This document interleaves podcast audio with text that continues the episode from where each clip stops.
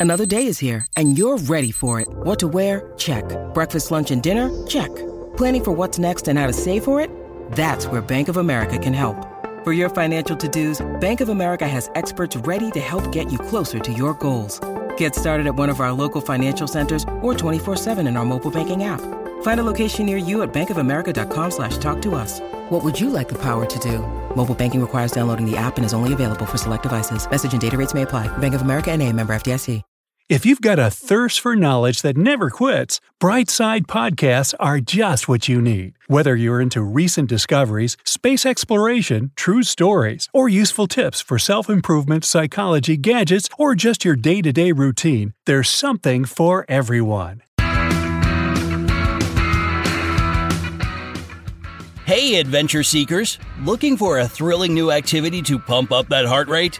I've got just the thing plan a trip to climb Mount Everest. But before you pick up your bag, you should learn about exactly what it takes to plan a trip to one of the most dangerous climbs in the world.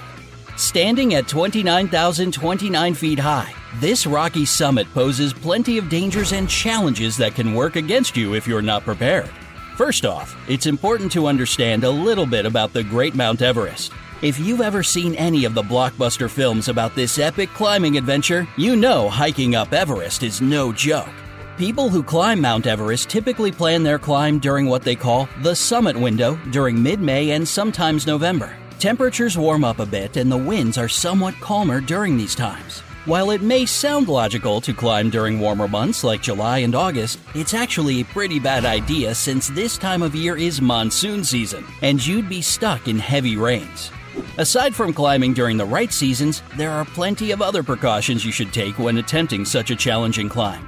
Unlike hiking on your average hillside or shoreline, the height of this mountain is hard on your lungs. Mount Everest summit is higher than any other mountain in the world. So, in terms of its height above sea level, it stands taller than anything else on our planet. Whoa is right. And at this height, oxygen levels decrease pretty drastically. It's almost as if the air is getting thinner, so to speak. While climbing Mount Everest, you'll notice yourself feeling more short of breath the higher up you get. Sure, you're exerting a lot of energy walking and climbing, but this shortness of breath is also due to the lower oxygen level. At an elevation of 29,029 feet, each breath you take only has one third of the amount of oxygen as it would normally have at sea level. So clearly, there are a lot of risks when it comes to climbing Mount Everest, which is why climbing it alone is probably the worst idea ever. It's best to plan the climb with a group. There are plenty of excursions you can pick from and plan with, and they range in price. But once you book your ticket, how can you possibly prepare for this climb of a lifetime? Lucky for you, I've created the perfect to do list for planning an epic trip to the great Mount Everest. When you need mealtime inspiration, it's worth shopping Kroger, where you'll find over 30,000 mouthwatering choices that excite your inner foodie. And no matter what tasty choice you make, you'll enjoy our everyday low prices, plus extra ways to save, like digital coupons worth over $600 each week. You can also save up to $1 off per gallon at the pump with fuel points. More savings and more inspiring flavors make shopping Kroger worth it every time. Kroger, fresh for everyone. Fuel restrictions apply. First off, you gotta know what to pack. Here's a quick list to check off as you're stuffing your luggage with the essentials sunscreen, since the sun is super bright up in the mountains, sunglasses, also to protect from the brightness of the sun. It's a good idea to bring snow glasses since the light reflecting on the white snow can be incredibly bright. A warm jacket filled with down. No matter what season you go in, it can be pretty chilly at nighttime. Moisturizer. This applies to both your skin and your lips. Your skin is likely to become dried out and chapped since the mountain's climate is dry and chilly. Food. It's important to bring foods you'll want to eat on your excursion. Don't bring food you've never had before or that you might not like or might not fill you up. You'll need all the energy you can get. This isn't a time for a diet.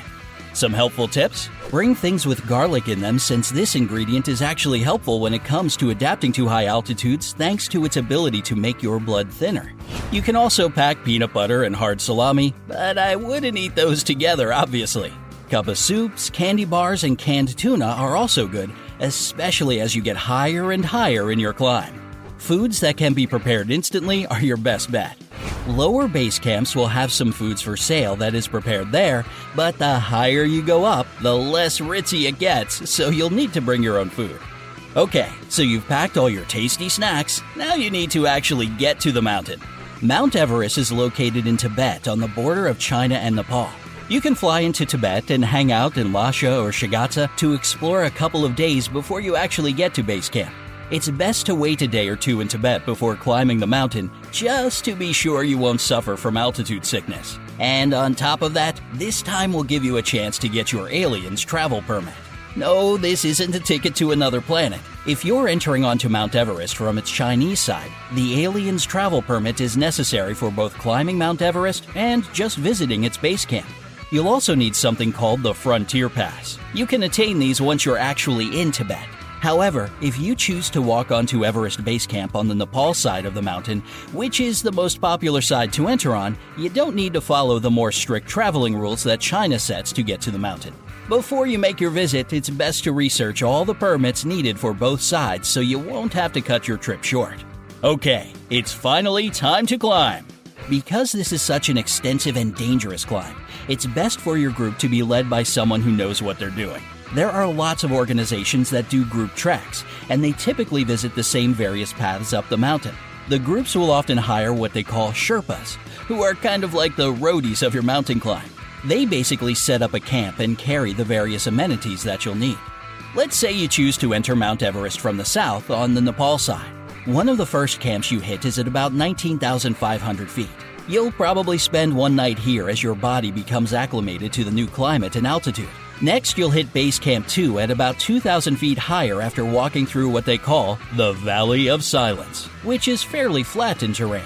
Even at 21,000 feet, your body will still feel the effects of the higher altitude. But after staying here a couple of days, you should start to get used to it. As you go higher to other camps, you'll see that Sherpas have already set up camp for you. It's pretty incredible. At this height on the mountain, Sherpas can no longer rely on animals to carry some of the load. They do it with their bare hands. Pretty impressive, right? When it comes time to approach the mountain summit, the weather becomes incredibly important. To have the safest, most successful climb to the summit, you'll need five days of clear skies and minimal winds. That's why traveling between the months of May and June are usually best. Because this can be such a small window of time, a mass amount of climbers can be seen trekking through the mountain, sometimes around 800 people at a time during a short period. Makes rush hour traffic on the freeway look a little more appealing now, doesn't it? Once you hit Camp 3 on your excursion, you'll need to start wearing an oxygen mask as the air becomes incredibly thin. While it is possible to rough it and climb without bottled oxygen, it's considered pretty dangerous. Don't think the mask matches your trendy climbing outfit? No need to look like a tough guy. There's no shame in needing to breathe. Better to be safe than sorry, right? Once you reach the summit, you're looking at 29,029 feet above sea level. Pretty wild. At this point of the mountain, people can enjoy this incredible accomplishment and truly feel like they're on top of the world, but just for a half an hour. Once that 30 minutes is up, it's time to climb back down. Did I make all that sound really easy? Trust me, it's not. People who plan this trip spend thousands of dollars and sometimes train for years getting the climbing and stamina ready for a trek like this.